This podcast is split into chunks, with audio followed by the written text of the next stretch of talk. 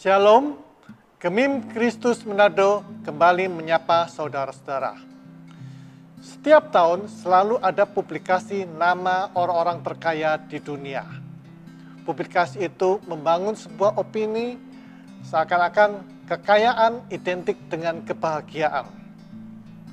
Tetapi teks Alkitab hari ini berbicara hal yang berbeda dengan pandangan dunia tentang kaya atau miskin dan juga dengan bahagia. Injil Matius pasal 5 ayat 3, Berbahagialah orang yang miskin di hadapan Allah, karena mereka lah yang punya kerajaan surga. Apa artinya miskin di hadapan Allah?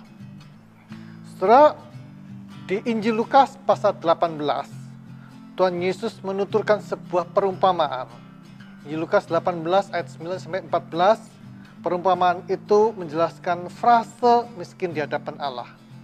Yaitu ada dua orang pergi ke bait Allah untuk berdoa.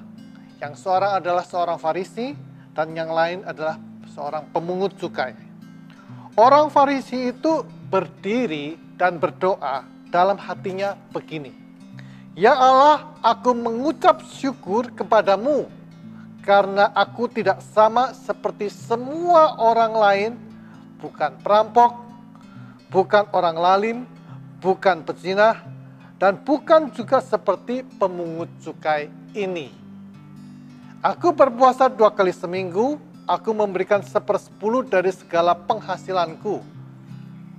Orang Farisi ini seakan-akan hendak berbangga dengan nilai tabungan atau deposito kerohanian, kegiatan keagamaan, dia menganggap bahwa ia telah kaya dengan perbuatan kebaikan dan keagamaan. Dia menganggap dengan kekayaan kegiatan keagamaan yang telah ia lakukan, ia memiliki hak dengan otomatis ia berhak mendapat kerajaan surga. Tetapi sebaliknya pemungut cukai dia tidak memiliki sesuatu apa pun atau dengan kata lain miskin ketaatan rohani. Pemungut cukai itu tidak memiliki sesuatu apa pun kebaikan yang bisa dibanggakan di hadapan Tuhan. Yang baik dari pemungut cukai ini adalah dia menyadari dirinya sangat miskin dengan ketaatan-ketaatan rohani.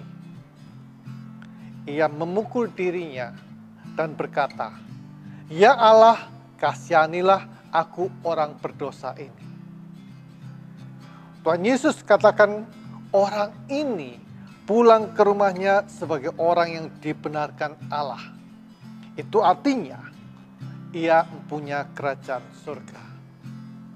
Mari kita semua datang ke hadapan Tuhan berdoa menyelidik hati.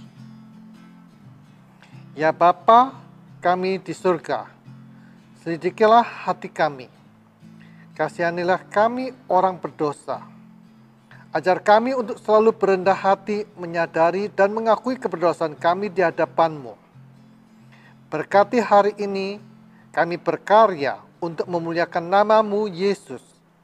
Amin.